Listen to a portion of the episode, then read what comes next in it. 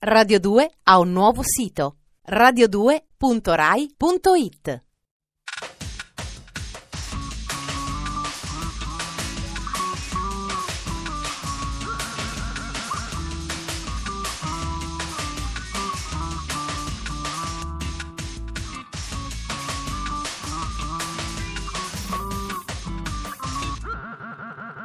Dispenser. Siamo ancora qui, notte di Halloween dell'anno 2000. Dispenser, la trasmissione più festaiola di tutto il Campo Santo, torna a voi in mezzo a nebbioline verdastre e zucche intagliate con il sorriso del cavaliere. Questa sera sono vestito di nero, ho una falce affilatissima in mano e soprattutto un impegno preciso: sorridere.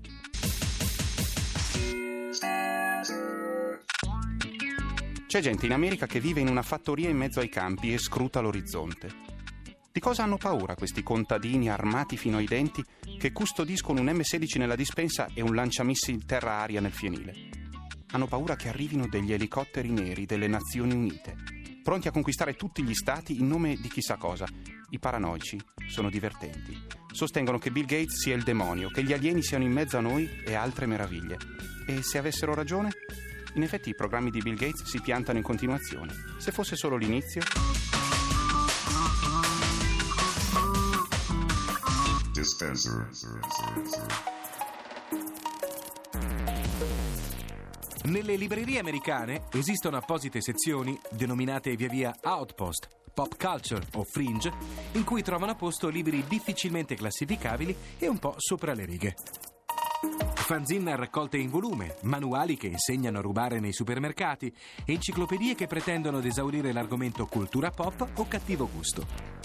In Italia il problema non si pone, libri del genere non esistono e in ogni caso dall'estero non vengono tradotti. Merita quindi una segnalazione l'iniziativa di una piccola casa editrice di Roma, la Venerea Edizioni, che ha deciso di pubblicare un classico del genere, vale a dire Apocalypse Culture di Adam Parfrey.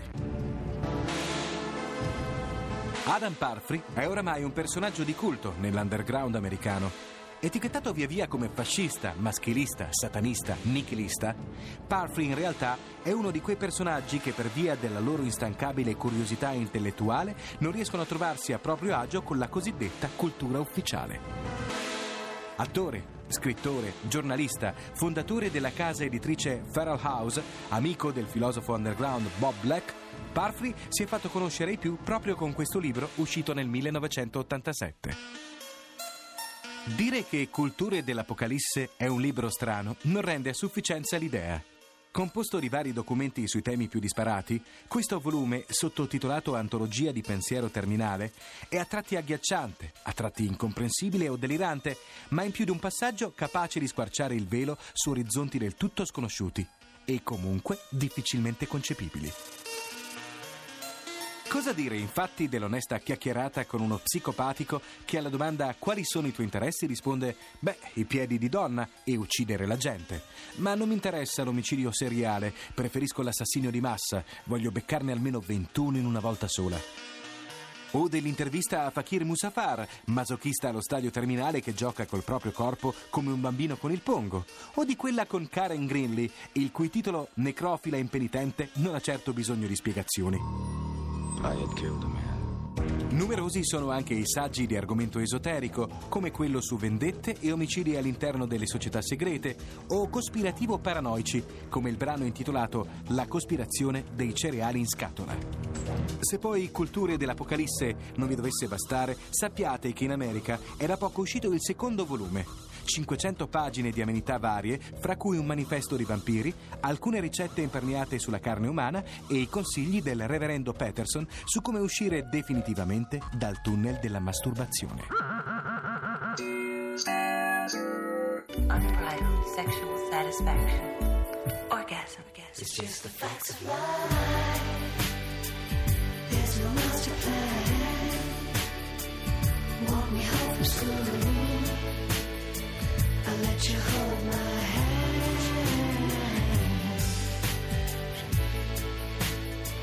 You're getting ideas.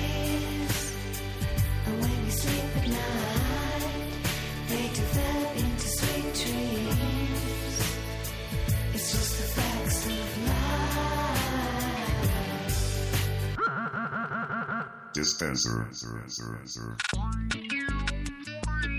Essere un fenomeno da rotocalchi è facile. Basta un incrocio di sesso e delirio di onnipotenza ed è fatta.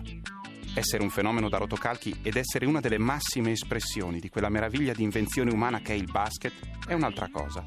Con Dennis Rodman siamo davanti a uno dei pochissimi casi della storia di sommo fenomeno e sommo pirlone, talmente spudorato e talentuoso da impedire a chiunque di sostenere che lui non sia cattivo come vuole essere, in ogni senso.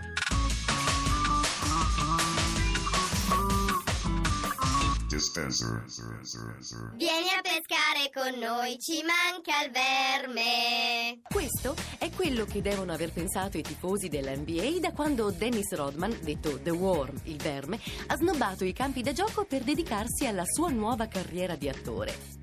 Lui, che per sette anni di seguito ha vinto la classifica dei rimbalzisti, dice di quei tempi. Per molti anni mi sono sentito come la migliore prostituta in un bordello di classe. Capelli multicolor, unghie laccate, fisico scultoreo e attitudine rissosa. Questo gigante 39enne del Texas ha fatto della provocazione il suo stile di vita. Ha alle spalle due matrimoni falliti. Il primo, durato solo 82 giorni, gli ha regalato una figlia. Il secondo, celebrato a Las Vegas nel 98 con Carmen Electra, ex bambina di Baywatch, è durato ben 8 giorni prima di essere annullato perché Dennis, al momento del sì, era completamente ubriaco. In passato ha avuto una relazione infuocata con Madonna. La pop star più famosa del mondo desiderava a tutti i costi un figlio dal suo papà Gambalunga, come lo chiamava lei, ma Dennis non voleva essere considerato il suo giocattolino e così è finita. Dennis è un gran burlone. Una volta ha annunciato il suo matrimonio per poi stupire tutti presentandosi vestito da sposa con tanto di velo bianco. Ma dai! Del resto lui non è nuovo al travestitismo. Dichiara di indossare collante e biancheria intima da donna sotto i vestiti e di non avere paura del suo lato femminile. A proposito della sua sessualità dice La gente vuole andare a letto con Dennis Rodman. Questo vale sia per gli uomini che per le donne. Esagerato! una bella svolta per uno che la sua prima volta l'ha consumata quando aveva 20 anni con una prostituta del quartiere. Nel frattempo si diverte a scorrazzare su una Harley Davidson rosa e si è fatto arrestare quattro volte per guida in stato di ubriachezza. È stato VJ per MTV, ha scritto la sua autobiografia Bad as I Wanna Be, cattivo come voglio essere, e anche attore in film d'azione come in Super Agente Speciale, una sorta di agente 007 che sfiora la parodia. Ma è nelle dichiarazioni alla stampa che dà il meglio di sé. Questa è quella preferita dalla redazione femminile di Dispenser. Voglio giocare la mia ultima partita nell'NBA nudo come un verme. Oh lele,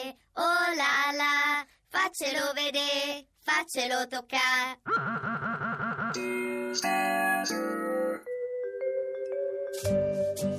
Per anni sono stato convinto che Halloween fosse un'idiozia qualsiasi e servisse soprattutto a vendere i cornflakes a forma di pipistrello. In effetti si vendono un sacco di cornflakes a forma di pipistrello, ma dietro c'è una tradizione gotica terrificante.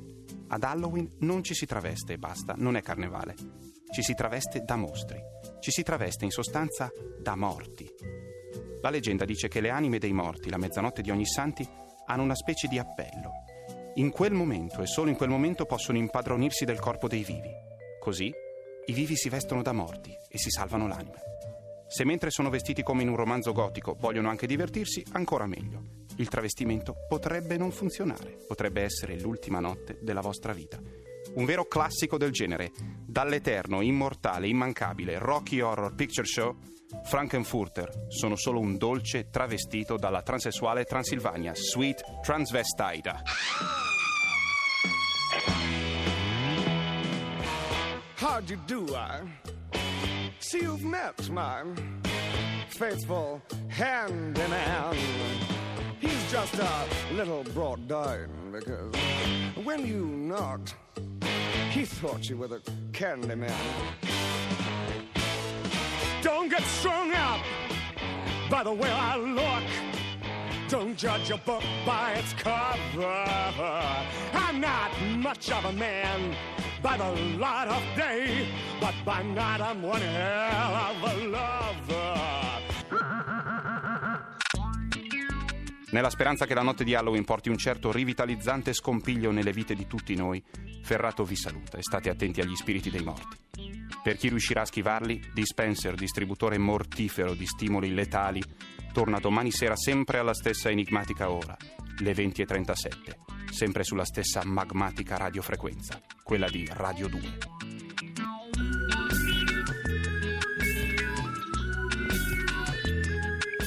Dispenser è un programma di Giorgio Bozzo, condotto da Ferrato, scritto dalla Gigi, Matteo Bibianchi e Alberto Forni.